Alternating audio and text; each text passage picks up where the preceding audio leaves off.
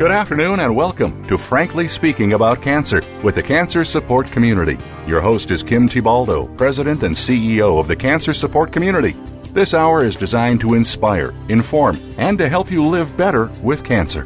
Now, here's your host, Kim Thiboldeaux. Welcome to Frankly Speaking About Cancer, an internet radio show that focuses on informing and inspiring people to live well with cancer. I'm your host, Kim Thiboldeaux, CEO of the Cancer Support Community. The Cancer Support Community is a global nonprofit network of 175 locations, including Cancer Support Community and Gilda's Club centers and hospital and healthcare partners. These locations, along with the toll free helpline, digital services, and educational materials, provide $50 million in free support services to patients and families every year. I'm certain that everyone tuning into the show knows that receiving a cancer diagnosis is a life changing experience.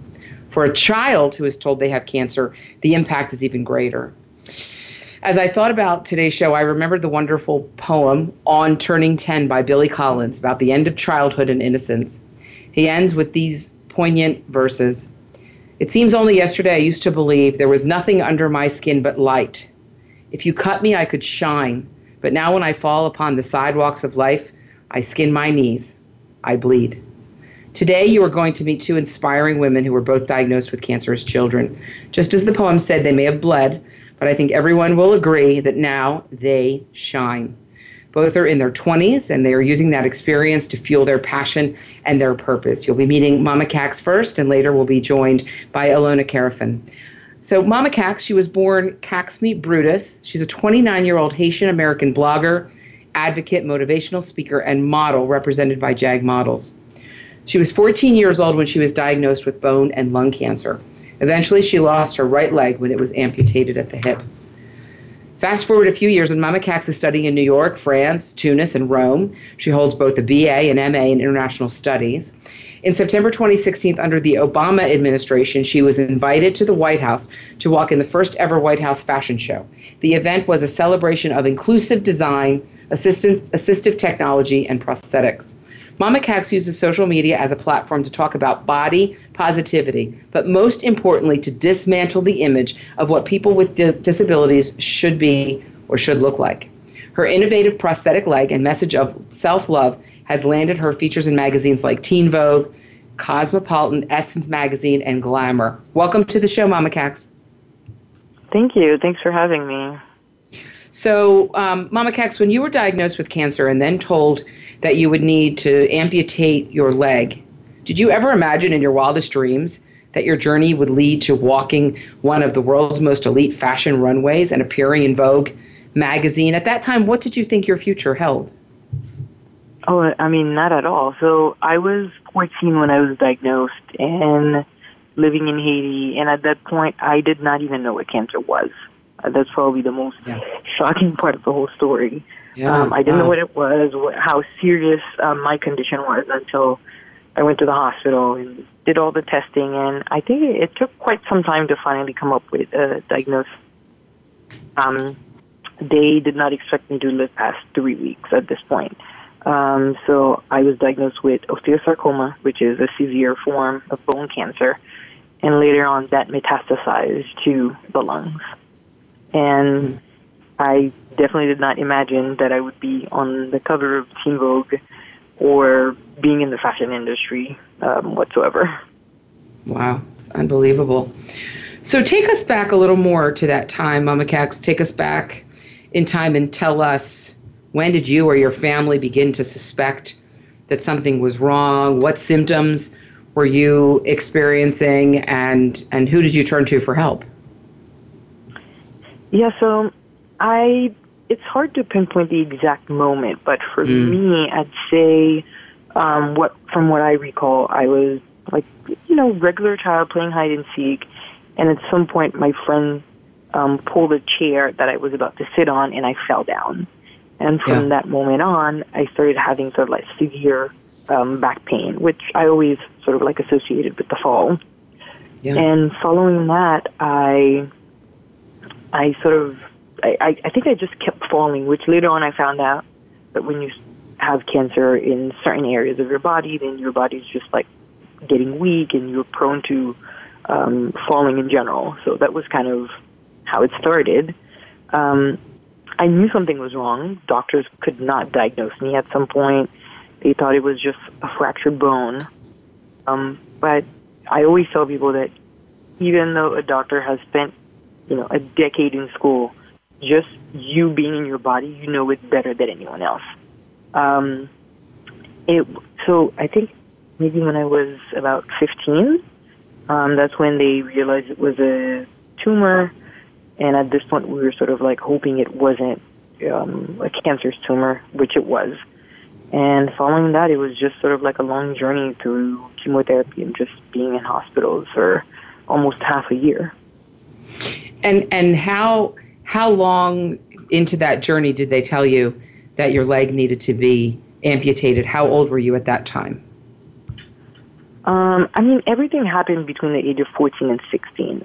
Mm-hmm. So mm-hmm. right at the beginning, I knew it was one of the options that I had, but I was mm. off, also offered an option of doing a hip replacement. And that operation entailed um, taking out the part of the bone that was affected and replacing that with a metal. And um, when I was given that choice, obviously in my head, I had to pick, you know, the hip replacement. Yeah. But when I sort of consulted my surgeon, I remember that very clearly. She said if I was her niece, she would recommend that I do the amputation because there's a higher success rate and recovery time is much quicker. And I mean, I, I guess at just 15, it was such a hard decision, just like cutting off my leg. To me, that meant the end of my life. So mm-hmm. I was resilient. I really wanted to try um, the hip replacement. So I called a dear uncle of mine, um, who I was very close with, and I told him the situation and asked him for advice. So he told me that he would suggest I do the hip replacement because then I could never look back in time and say I wish I had mm-hmm. tried that. Mm-hmm. So, so it's a step along the journey. Yeah. Yeah. So I basically took his advice to heart and decided to do it. Um, but unfortunately, it did not work because I think it had a 30% um, success rate. So mm-hmm. it didn't work out. So my my next solution was the amputation. Mm-hmm. Mm-hmm. So, Mama Cax, you were dealing with so much for a teenager, for anybody, truthfully, but especially for a teenager when you know so much going on when you're a teenager right you're you're you're interested mm-hmm. in boys and you're dating and you're getting pimples and you're dealing you know and, and you're dealing with a with a, with a major major um, health issue and major change to your body so how did you cope during that time um, how was your experience impacting your relationship with your family and friends were you still going to school you know what, what were the emotions there what was that like for you Wow, a lot has to, a lot had to change um, during that time. Um, when I first started getting sick, I actually was living in Haiti and mm-hmm. moved to the U.S. Um, I'd say almost the six to eight months after the initial pain started, mm-hmm. and I basically had to leave all my friends um, back in Haiti, and I have four younger sisters, so I also had to um, move here without them. Um, mm-hmm. Shortly after they did join me, but I would say um, what really got me through this whole time was knowing that I was the eldest sister and that I had to stay strong so that um, no one else sort of like crumbled. Um, I've always been the, the strong one, and leading by example, I just always, you know, had to stay strong for them. But also, when it comes to school, I, I was homeschooled, or um, sometimes the instructor would come to the hospital and continue um, to continue with my education. So basically we tried keeping a sense of normalcy. Um, but yeah, I definitely had a great support system. Mm-hmm. Did you feel?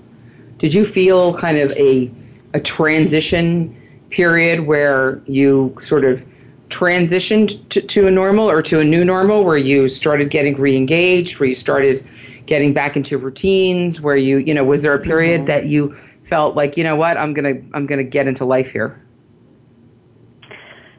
Frankly, I felt like my transition lasted three years. It wasn't. Yeah. I didn't just step out of the hospital and then just started living again. I had to learn how to make friends. I had to learn how to speak to people who were my age because being in hospital, I only spoke to nurses and doctors and my sisters. So that was sort of like a transition in itself. And then finally being out and about and also going to school. So um, really being involved in physical therapy and occupational therapy to just sort of like try to maintain a sense of you know dignity, trying to do things on my own. Um, so I, I'd say all of that, and it I never really stopped transitioning probably up until I was 21. Because mm-hmm. um, I think when you're diagnosed so early, you focus so much about staying alive that you right. don't really think about your future. Yeah. Um, and yeah. where whereas a lot of my friends were teenagers had time to do internships, figure out what they love, figure out what kind of career they want to be into. I was just trying to figure out how to, you know, survive the next day. Yeah. So here yeah. I was, eight, from 18 to 21, really trying to figure out what I wanted out of life. Mm-hmm, mm-hmm, mm-hmm. Um, we've got a couple minutes until our break here, Mama Cax, but um, h- how did you finally sort of emerge from that shell, and how did you finally get past that fear of dying? Get get um, did you have an aha moment, or or you know, did you say, look, I'm I'm going to be okay. I'm I'm chugging ahead. I'm gonna I'm mm-hmm. gonna find my path in life. I think I had an aha year. um, it got to a point where I realized I was I, I had started university. I didn't have any friends. I was miserable, dealing with sort of like trying to be social, but also realizing that my body does not look the same as the time before surgery and trying to deal with the aftermath of that and realizing that I hated this body I was in, making me depressed. And I decided I wanted to change that. So, I mean, definitely took several steps, but my very first step was switching universities altogether so that mm. I was able to sort of reinvent myself. And that's how I came up with the name Mama And to me, Mama was supposed to be this sort of like older role model that was supposed to guide me through life and give me advice. I was this little voice, more mature little voice inside my head. And I'd say eight years later, I've finally become her. Mm, mm, mm. And how lucky that we're talking to her today. Uh, we're going to take a quick uh-huh. break here. we're going to take a quick break here. We're talking to uh, two phenomenal women today. Uh, we're chatting with Mama Cax. She was diagnosed uh, when she was 14 years old with bone uh, and then lung cancer. Eventually, she lost her right leg uh, when it was amputated at the hip. She's talking to us today a little bit about her journey uh, through that very difficult and dark time um, and how she emerged from that and has made an incredible uh, career in New York City and is inspiring uh, young women all over the world. This is Frankly Speaking About Cancer. I'm your host, Kim Thiboldeaux. Don't go away. We'll be right back with more conversation with Mama Cax.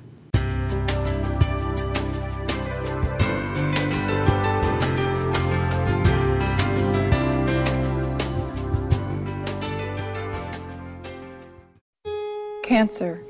It's a lonely word. Terms I don't understand. Choices I never thought I'd have to make. But there is hope and help. Support from cancer survivors. Links to research and clinical trials. Help with finances and access to care. All behind you at Breakaway from Cancer, created by Amgen to empower cancer patients. The cancer support community is proud to be a partner of Breakaway from Cancer. I'm Nick Nicolaides, President and CEO of Morphotek, and we're delighted to be a sponsor of Cancer Support Community's Frankly Speaking About Cancer series. Morphotek and its parent company, Eisai, are committed to human health care, and we recognize that patients and their families are the most important participants in the healthcare process. We salute our global advocacy partners who are devoted to improving the lives of people touched by cancer every day. People living with breast cancer often find it difficult to ask for help, and many of the people in their lives want to help but don't know how. During National Breast Cancer Awareness Month, Cancer Support Community is proud to support Meal Trains sponsored by Magnolia, which utilizes mealtrain.com, a free shared online calendar to streamline the process of giving and receiving meals for families coping with breast cancer. Help us reach our goal of 1,000 new breast cancer specific meal trains this October. To learn more, visit mealtrain.com slash MMT and enter the code Magnolia B or visit us at cancersupportcommunity.org. Cancer Support Community is proud to be a partner of Magnolia Meals at Home, a new pilot program that aims to help patients by providing nourishing meals to households affected by breast cancer so loved ones can spend more quality time together. This program is currently available in and around two pilot cities, Andover, Massachusetts, and Woodcliff Lake, New Jersey. Participants will receive one delivery of meals every month for up to six months when enrolled in the program. Each delivery includes up to seven meals designed to help meet the nutritional needs of people living with breast cancer and 10 meals for family members. This novel program is brought to you by the Eisai Women's Oncology Program, Magnolia. Cancer Care, the Cancer Support Community, and Meals on Wheels Association of America.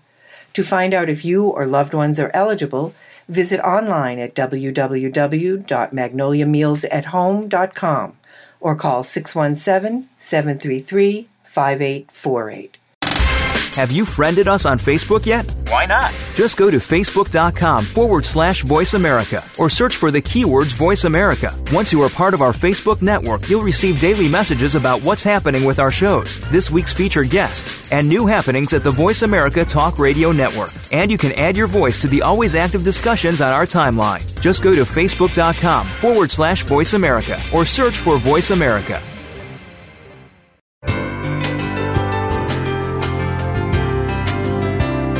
You're listening to Frankly Speaking About Cancer with the Cancer Support Community, an inspirational program offering the resources you need to live a better life with cancer. Now, here's your host, Kim Thiboldeaux, President and CEO of the Cancer Support Community. Welcome back to Frankly Speaking About Cancer. Today's episode is being brought to you in part by Celgene, Lilly Oncology, Eisai, and Gilead Sciences.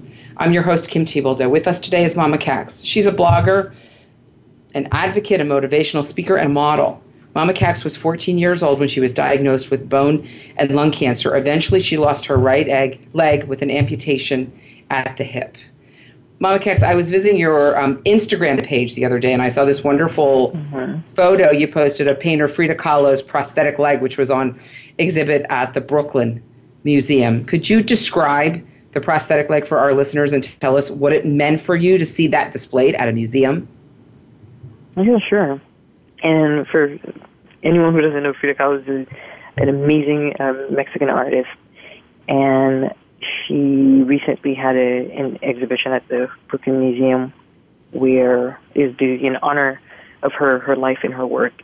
And her prosthetic mm. are these wooden, amazing artwork um, carved with lace dragons at the heel, uh, just like nothing I'd ever seen. She was offered sort of like a, a regular metal prosthetic, and she said she didn't want it, and she commissioned that one, and now it's displayed at the museum right here in Brooklyn. And to me, that that's such a huge deal, and I feel like those were the kind of stories I wanted to hear right after I had my amputation, but I didn't have that. Um, and I think in my work, I'm happy to be sort of like showing other amputees what life can be like after an amputation. Um, but her story is phenomenal. And I think it's important to share those stories so that people can see um, having amputation is not the end of your life. Mm. Mama Cax, your story is phenomenal too. Um, I know you have an amazing collection of prosthetic legs. When did you mm-hmm. start treating your prosthetic leg as as a fashion accessory? Where where, mm-hmm. where do you where do you find them? You ha- and you've got to tell me this. Did you really wrap a string of tiny blue lights around your leg for your runway walk uh, on at Fashion Week in New York? You've got to fill us in on I this. I did. I did. So, I mean, this is something probably almost every person who's had an amputation can tell you. At first, it's sort of like this thing you're ashamed of. Um, mm Many people do not showcase their um, prosthetic leg. It's hidden. It's made to look like the actual thing. I think I just got to a point where I was just tired of it all, tired of pretending, tired of always trying to make sure that everything's perfect. So I think from that moment on, I decided I wanted it to be a work of art. Um, mm-hmm. and although I do have only one prosthetic leg, I do have several covers. I have 18 of them. Um, they all have intricate designs, different colors, so I match them with my outfit or my mood. Um, and probably three years ago, I got connected with this um, company in Canada that makes covers for prosthetic arms and legs. So I've been working with them on and off to create some designs of my own. Huh, I love that. Wow. Amazing, amazing. Um, uh, so, along with your appearance at Fashion Week, we you, you, we've seen you appear in, in, in magazines like Vogue, Elle, Glamour. Did you always want to be a model? Was that a childhood dream? How did that path uh, emerge for you? Not at all. That was not a dream. I didn't even think it was a proper career, especially coming from um, the Caribbean. You don't really have too many options. Your parents mm. want you to, you know, go into clear careers that they can understand what you're doing. You either have to be a nurse, a doctor, or a lawyer, that sort of thing. Um, and if I can recall from when I was much younger, I kind of wanted to be like a math teacher. Um, and then afterwards, I guess I probably switched majors in college maybe about 10 times but modeling was definitely not anywhere near my radar. Wow. Amazing, amazing. I also know that you are a sports enthusiast. You, you like boxing, surfing, rock wall climbing. Yes. Um, girl, you're a badass. I'm just going to say it. Um, were you mm-hmm. always, um, in, you know, were you always into sports? Is that something you grew up with? And, and yeah, I guess I guess people would sort of think about how, how do you decide how you're going to participate in these sports given your amputation. Mm-hmm. Um, I've always been a sporty um, girl in general. I was in track and field when I was younger, and, and I played basketball. And I guess after my surgery, I just um, I just thought to myself, okay, I'm never gonna be able to do sport anymore. Until one day, I sort of like Googled um, different sports I could do, like adaptive sports, and realized there were like I could literally do everything I wanted to as long as I had the proper equipment. So I ended up joining like a wheelchair basketball team at some point. And unfortunately for me, with my prosthetic, I'm very limited, so I do not do any sort of workout with it. Um, mm-hmm. So any workout I do is without prosthetic. So in some sports that I've taken up recently are like boxing, surfing, and ice climbing. And I'm actually right now training to complete the New York City Marathon in November. Wow. Unbelievable. Fantastic. Um, we talked earlier about how you coped with your cancer diagnosis as a teenager, but you've also talked about the fact that even today you're continuing to cope. A lot of people, patients, their loved ones don't realize that even years later they can continue to experience side effects um, from cancer and cancer treatment. So I'm, I'm really grateful that you're willing to talk about that um, with people. What challenges do you face today as a result of, of having cancer so many years later, and how do you cope with those challenges? I think a lot of the um, basic stuff are probably from um, drugs uh, I took during my treatment, and that would mm. be sort of like blurry vision that sort of continue to deteriorate little by little, um, loss of hearing, um, those kind of things. But for me, one major thing, at least health wise, um, or on my body per se, mm-hmm. would be phantom pain, which is the mm. pain you get from like a missing limb. And for different people, you know, they deal with it differently, they experience it differently. But for me, it, it comes and goes, and especially this year, it's been very severe, and just trying to find solution has been quite, quite hard. Um, but I think that's when I've been able to use my online community and sort of mm-hmm. just ask people, you know, if they're experiencing the same thing and what are they doing to deal with it. So that's been very helpful. Mm-hmm. Mm-hmm. I also know, Mama Cax, that you are an advocate for body positivity. Can you tell us more about that mission and share with us what fuels your advocacy and how you're putting those messages forward? Sure. Um, so, body positivity is basically a movement that started online, mainly, say, on social media. And it, for a long time, it's been led by plus size women um, demanding sort of like more fair representation of bigger women and you know pushing bigger women to love themselves and embrace their curves. And for me, seeing this whole movement and you know just the positivity of it, I just knew there was space to expend it and just in general embracing bodies that have been um, that haven't been represented by the media, and that included like darker women, women with scars. Um, so I basically took it upon myself to sort of like include the disability narrative as part of it, or anyone who's had surgery, whether it's like a double mastectomy or even an amputation. Um, knowing that from my own experience, I had, you know, trouble dealing with the whole thing and then embracing it. And I knew there were other people out there who felt the same way, and we just needed to have a platform and have that community come together. So it's really all about empowering people to embrace themselves. Mm-hmm. Mm-hmm. Um, we are inching towards the uh, end of our end of our time together, Mama Cax. Um, I I just I think it's really important if you take just a minute or two to give some advice uh, to to uh, parents or adults who have maybe a child or an adolescent in their life who's dealing with cancer or who's dealing with an amputation or other challenges. You know, what what words would you have first of all for the parents, and then I'll. The second question is what word what words and, and, and advice do you have for the young person who's dealing with a difficult situation? Mm-hmm. Um, I think a lot of the advice I would have would probably cater to both someone who's dealing with it and the parent. Mm-hmm. It would be that a, a lot of the times young people will not tell their parents everything, and that's the reality of it. A lot of times it's mostly um, because they don't feel comfortable doing so, or they're really just trying to protect their parents' feelings. Because um, I remember right after treatment, I got to a point where I was suicidal, but I would I would have never told my mom that because I knew that would eventually break her. So what's important is that you do get your child a therapist so that they can have someone to talk to and get advice from, but also finding a community of people that they can relate to. So some other people dealing with cancer, if they're survivor, other survivors, and if they've had any sort of surgery, finding people who've had those kind of surgeries. I know um, at some point I met a girl who's who had a double amputation after the earthquake in Haiti, mm-hmm. and they had me come in to talk to her because she thought her life was over and that she would not be able to become a doctor or continue on with her life after that.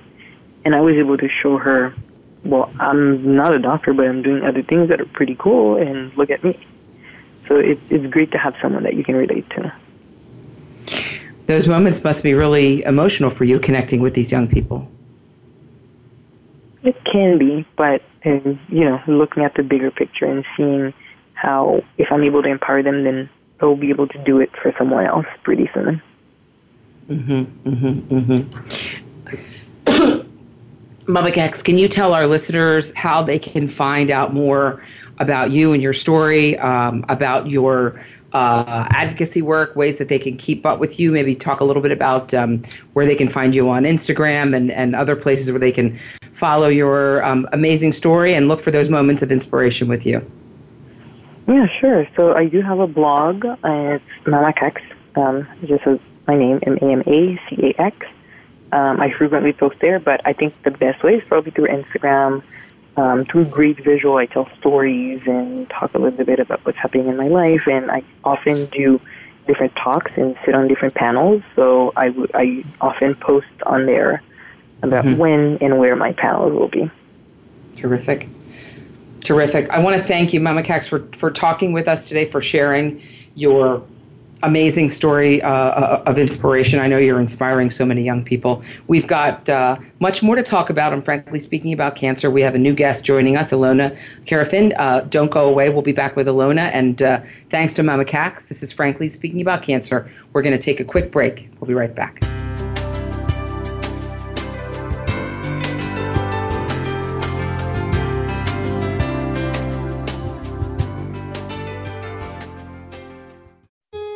Cancer. It's a lonely word. Terms I don't understand. Choices I never thought I'd have to make. But there is hope and help. Support from cancer survivors. Links to research and clinical trials. Help with finances and access to care. All behind you at Breakaway from Cancer, created by Amgen to empower cancer patients. The cancer support community is proud to be a partner of Breakaway from Cancer. I'm Nick Nicolaides, President and CEO of Morphotek, and we're delighted to be a sponsor of Cancer Support Community's Frankly Speaking About Cancer series. Morphotek and its parent company, Eisai, are committed to human health care, and we recognize that patients and their families are the most important participants in the healthcare process. We salute our global advocacy partners who are devoted to improving the lives of people touched by cancer every day. Cancer Support Community is proud to be a partner of Magnolia Meals at Home a new pilot program that aims to help patients by providing nourishing meals to households affected by breast cancer so loved ones can spend more quality time together. This program is currently available in and around two pilot cities Andover, Massachusetts, and Woodcliff Lake, New Jersey. Participants will receive one delivery of meals every month for up to six months when enrolled in the program. Each delivery includes up to seven meals designed to help meet the nutritional needs of people living with breast cancer and 10 meals for family members. This novel program is brought to you by the Eisai Women's Oncology Program, Magnolia, Cancer Care, the Cancer Support Community, and Meals on Wheels Association of America. To find out if you or loved ones are eligible, visit online at www.magnoliamealsathome.com or call 617 733 5848. Have you friended us on Facebook yet? Why not? Just go to facebook.com forward slash voice America or search for the keywords voice America. Once you are part of our Facebook network, you'll receive daily messages about what's happening with our shows, this week's featured guests, and new happenings at the Voice America Talk Radio Network. And you can add your voice to the always active discussions on our timeline. Just go to facebook.com forward slash voice America or search for Voice America.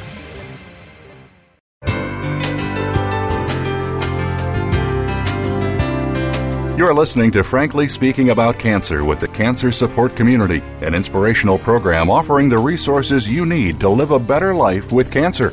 Now, here's your host, Kim Thiboldeaux, President and CEO of the Cancer Support Community. Welcome back to Frankly Speaking About Cancer. I'm your host, Kim Thiboldeaux. Today's episode is brought to you in part by Agios, Helsinn, and Janssen Oncology.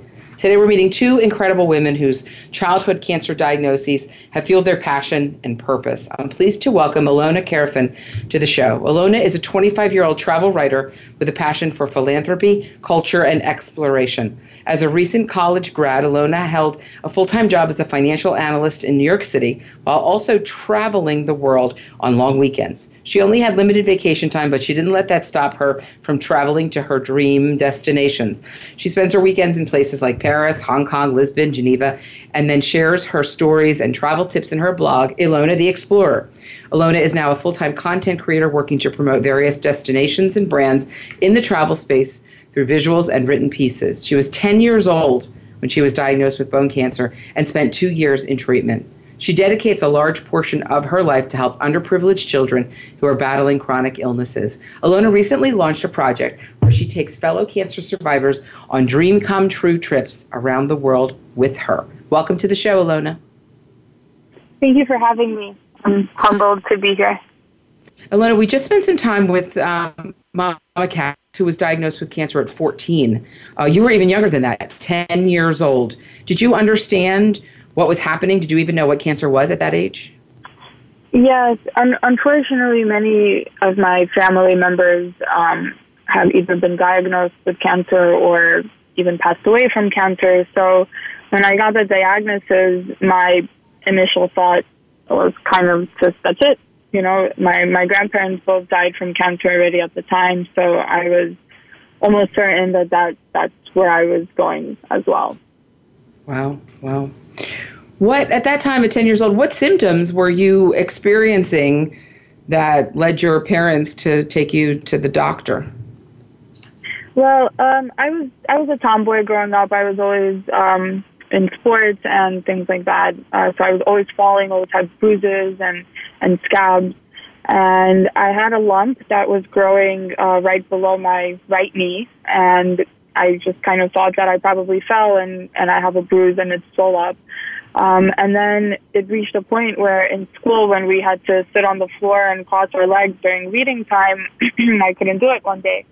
Uh, so I decided to tell my dad that night, and my father is actually a physician, and mm. he felt it, and he basically knew right away that it was a tumor.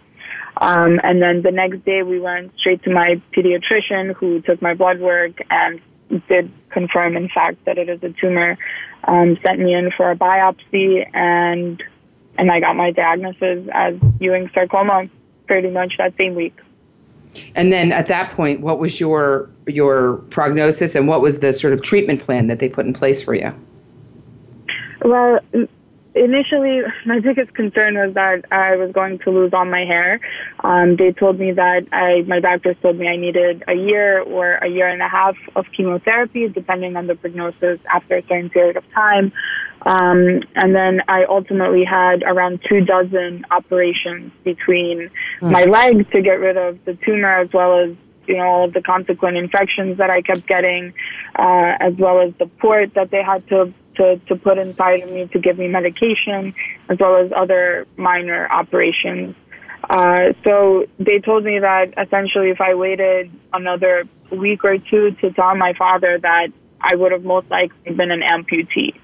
Um, but because we caught it semi late, but still early enough, um, I still have my leg, but it's it's pretty badly severed. Mm-hmm. Ilona, you credit your parents with helping you stay calm and really optimistic while in treatment. Um, what did they do that helped you cope? Tell us about that. Yes, for sure. I, I think uh, establishing a, a, some sort of level of normalcy is incredibly important when you have a child with a chronic illness. Um, I think the the number one thing that my parents did very well was that they didn't show any emotions of you know distress or sadness or concern around me.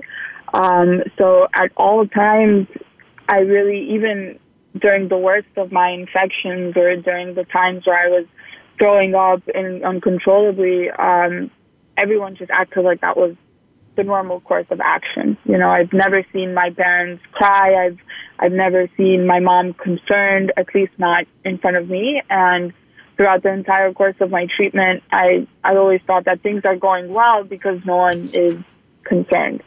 Um, but on top of that, you know, they always just made me feel comfortable in my own skin. I was always able to talk and communicate with everyone in my family. Um, you know, they always brought me gifts and, and brought me my favorite things and made me my favorite food.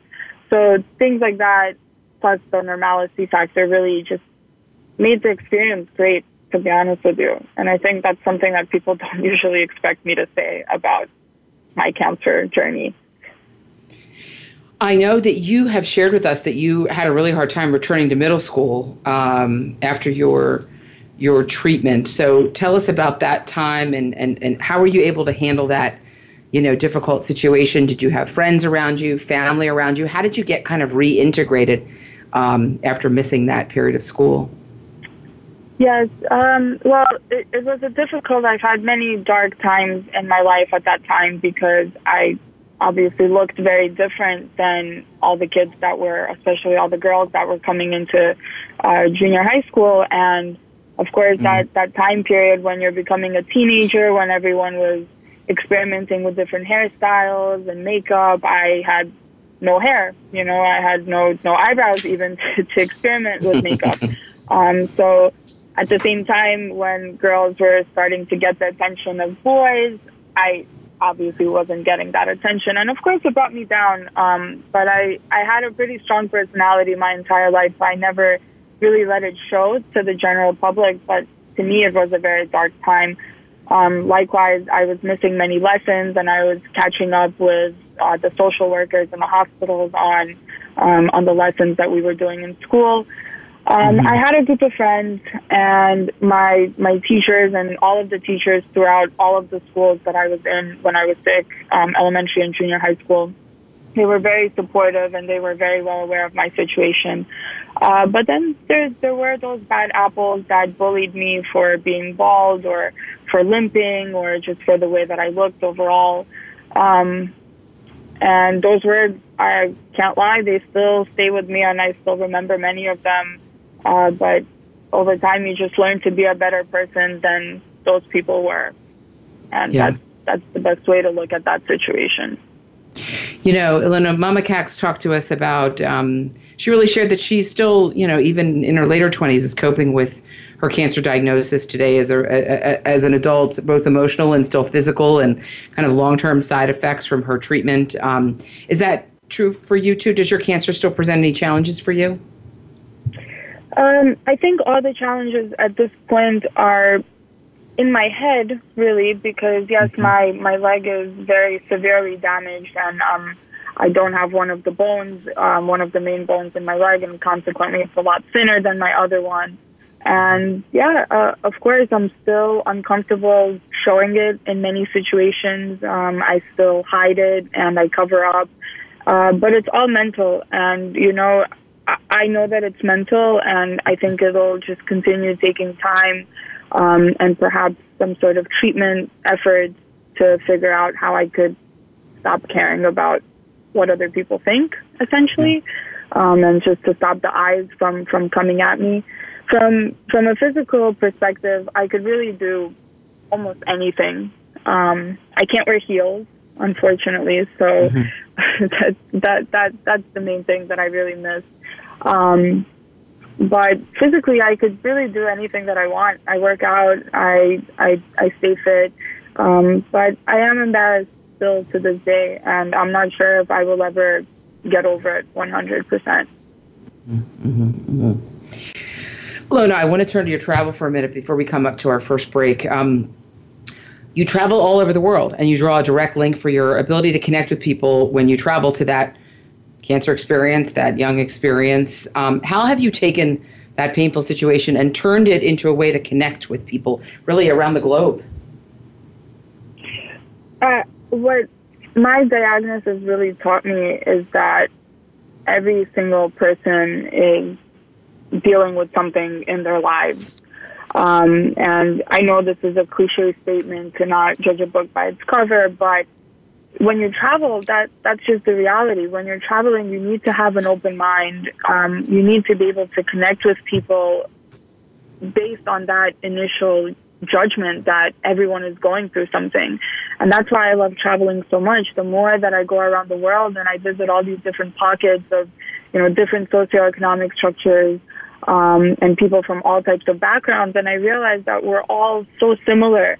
Um, and, and that just brings me so much emotion and so much happiness, and I continue striving to do it more and more.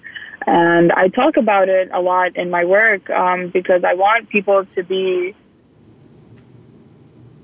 I want people to be as open-minded as they possibly can be, and I want them to learn more and more about the people that they communicate with when they travel. Um, when yeah, when you travel, do you share about your cancer experience with people that you meet in your journeys? I do, yes. I'm very open about um, my diagnosis and my experience, and um, I think it's a wonderful icebreaker. And usually people open up a lot more to me as well once I share my story, of course. Yeah, that's uh, amazing, amazing, amazing. Um, we're we're going to take a, a, quick break here. We've got um, a lot more to discuss uh, with uh, with Ilona. Um, I know Ilona. When we come back, I um, I, I want to hear about uh, I want to hear about some of your favorite uh, spots that you've been to, and I I want to talk a little bit more about your blog, Ilona the Explorer, um, because I know you really show people with even a small amount of time and a small budget that they can travel near and far. They can experience the world and, and, and diversity and culture. And I think that's great because I think a lot of times people do think that that travel is an overwhelming experience. You have to have a ton of time, a ton of money to do it. Um, and, and also, when we get back, Ilona, I want to take a minute or two to talk about the um, Karafin Cancer Foundation, the foundation that you um, have established to really inspire folks. Uh, this is frankly speaking about cancer, and um, we've got a lot more to discuss with Ilona. We're going to take a quick break. Don't go away. We'll be right back.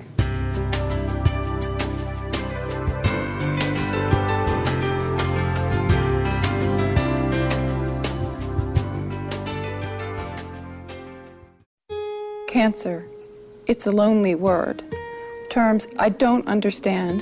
Choices I never thought I'd have to make. But there is hope and help. Support from cancer survivors. Links to research and clinical trials. Help with finances and access to care.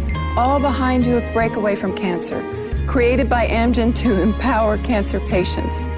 The cancer support community is proud to be a partner of Breakaway from Cancer. I'm Nick Nicolaides, President and CEO of Morphotek, and we're delighted to be a sponsor of Cancer Support Community's Frankly Speaking About Cancer series. Morphotek and its parent company, Eisai, are committed to human health care, and we recognize that patients and their families are the most important participants in the healthcare process. We salute our global advocacy partners who are devoted to improving the lives of people touched by cancer every day. People living with breast cancer often find it difficult to ask for help, and many of the people in their lives want to help but don't know how. During National Breast Cancer Awareness Month, Cancer Support Community is proud to support Meal Trains sponsored by Magnolia, which utilizes mealtrain.com, a free shared online calendar to streamline the process of giving and receiving meals for families coping with breast cancer. Help us reach our goal of 1,000 new breast cancer specific meal trains this October. To learn more, visit mealtrain.com slash MMT and enter the code MagnoliaB or visit us at cancersupportcommunity.org. Cancer Support Community is proud to be a partner of Magnolia Meals at Home, a new pilot program that aims to help patients by providing nourishing meals to households affected by breast cancer so loved ones can spend more quality time together. This program is currently available in and around two pilot cities, Andover, Massachusetts, and Woodcliff Lake, New Jersey. Participants will receive one delivery of meals every month for up to six months when enrolled in the program. Each delivery includes up to seven meals designed to help meet the nutritional needs of people living with breast cancer and 10 meals for family members. This novel program is brought to you by the Eisai Women's Oncology Program, Magnolia. Cancer Care, the Cancer Support Community, and Meals on Wheels Association of America. To find out if you or loved ones are eligible, visit online at www.magnoliamealsathome.com or call 617 733 5848. Have you friended us on Facebook yet? Why not? Just go to facebook.com forward slash voice America or search for the keywords voice America. Once you are part of our Facebook network, you'll receive daily messages about what's happening with our shows, this week's featured guests, and new happenings at the Voice America Talk Radio Network. And you can add your voice to the always active discussions on our timeline. Just go to facebook.com forward slash voice America or search for Voice America.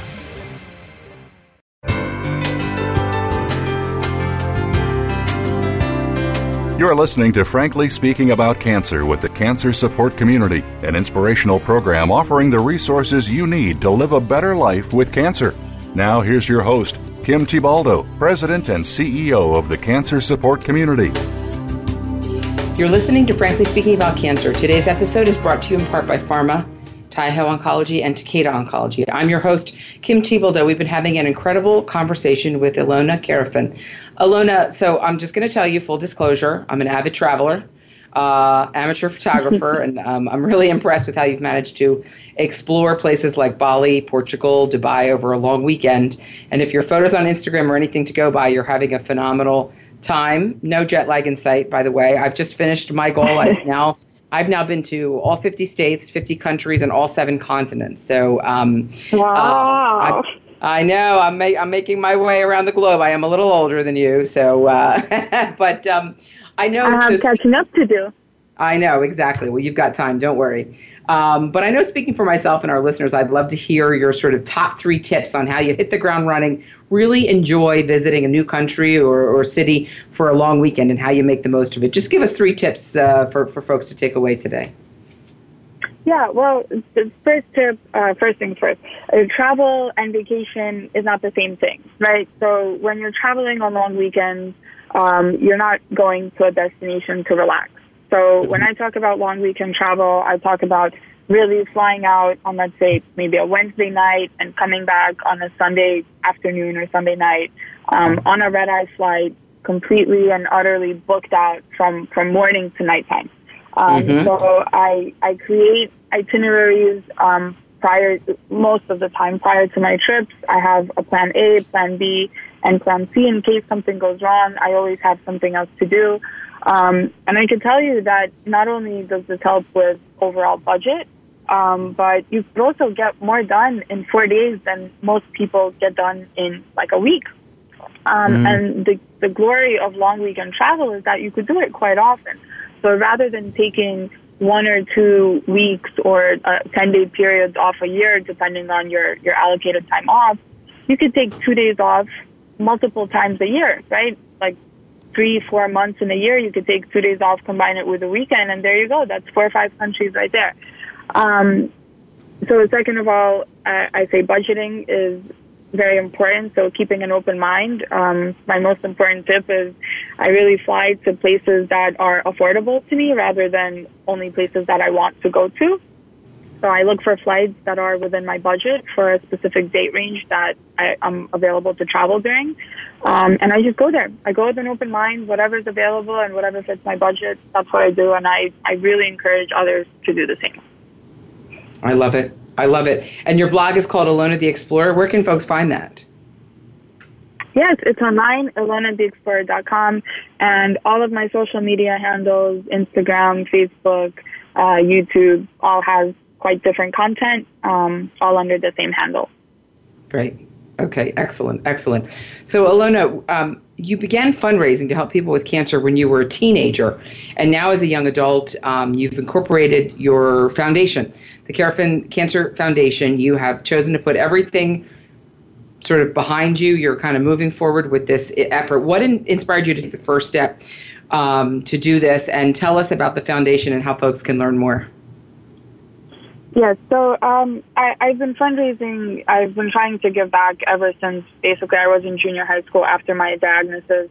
Um, starting from very small fundraisers to a couple of hundred dollars, and up until fundraisers where we raised seventy thousand dollars within a two-month period. Um, essentially, the train of thought behind that um, is that if I have a thousand dollar donation to make to a large corporation, it's not going to move the needle right? But if I take a thousand dollars and I give it to a family of a single mom who has a child battling cancer and she has to work and support the child, a thousand dollars could really change the entire trajectory of her life. Um, so that's kind of the basis of what um, of what the Karafin Cancer Foundation is all about. Um, now, with my following, I do multiple crowdfunding efforts throughout the year for different families. Um, and I tell their story, I present visuals, and I constantly follow up with different pictures and, and what they're going through basically on a day to day basis. And I encourage my readers, my followers, family, friends, uh, to donate. And people literally donate as little as $5, $10, and it really just goes the distance. Um, I, I've done fundraisers in Ukraine, I've done fundraisers in Poland, in the United States, and it's really tremendous how much even a couple of thousand dollars could go for for an underprivileged family um, or an underserved family medically somewhere abroad. And is there sort of an application process for that, or what's the website for that? How can folks learn more about how they can, um, you know, get involved? The website is checkmatecancer.org. That was actually the name of our first project, and that's the DBA of the Karafin Cancer Foundation. Mm-hmm. Um, and I usually there, there's no application process. Um, it, potential recipients email my team or myself, and we review each case by case. Um, there's also a lot of word of mouth. Uh, and yeah, so it's a case by case basis. And I, I typically, if I don't find the family on my own through various social media channels, then families reach out to me. Got it. Got it. Um, we're getting close to the end of the show, Ilona, but I want to make sure we have a few minutes for you to um, to really give some advice and some words of inspiration. If we have people listening today who are diagnosed, especially young people, um, you know, in your situation give them advice for you know kind of some tips for how to get through that that difficult time of treatment and dealing with that you know sort of active time. And then how do you kind of find yourself afterwards and find your path? Uh, yes. So the first thing i would say on the most important thing is to really find an outlet um, where you could talk about what you're going through right? Starting from a journal or a diary where you could really just spill everything out everything that you're feeling um, so talking to your parents or having a friend to confide in, or even finding a therapist um, if mm-hmm. if you mm-hmm. feel like you can't confide in people that are close to you. But the importance of talking about what's just on your mind is it, it, it really could go the distance. And you know, to be honest with you, that's a mistake that I've done when I was younger because I did bottle up many things that I feel like transpired now into my adulthood. Um, so if I could go back and change any one thing, it would be to talk more, to open up more, to write about it more, and to really just be transparent. As difficult as it is, there's no judgment in this world. You know, when you have a diagnosis, there's nobody judging you on anything that you say, whether whether you feel suicidal or whether you know you're unhappy with the way you look. Mm-hmm. It's so important to talk about it. Um, and two, I would say to always keep busy. You know, find mm-hmm. something, find an interesting activity, um, yeah. build, you know, and, and build up on that. And eventually, I feel like it should it, it should work into this world of exploration, kind of like it did with me, um, mm-hmm. and to just really experience life to the fullest, everything that it has Terrific. to offer. There are so many interesting things that you could do, so many interesting Wonderful. hobbies, so many places to see. Just yep. do as many of them as you can. Absolutely. I think it's great advice. Um, Ilona, I really want to thank you so much for coming on the show today, sharing your story with us. Um, really inspirational. Uh, I also want to remind our listeners that at the Cancer Support Community, we have a whole range of free support and education and navigation services for people with all cancers at any stage of disease. Um, you can find uh, our 47 centers that we have around the country online at www.cancersupportcommunity.org. We have a whole list of all of our wonderful locations uh, around the country. If you would like to just chat with somebody by phone. Ilona, you talked about maybe needing to connect with someone. You can give us a call at 888 793 9355. That's 888 793 9355. This is Frankly Speaking About Cancer. Thanks for joining today. Until next time, be well, do well, live well.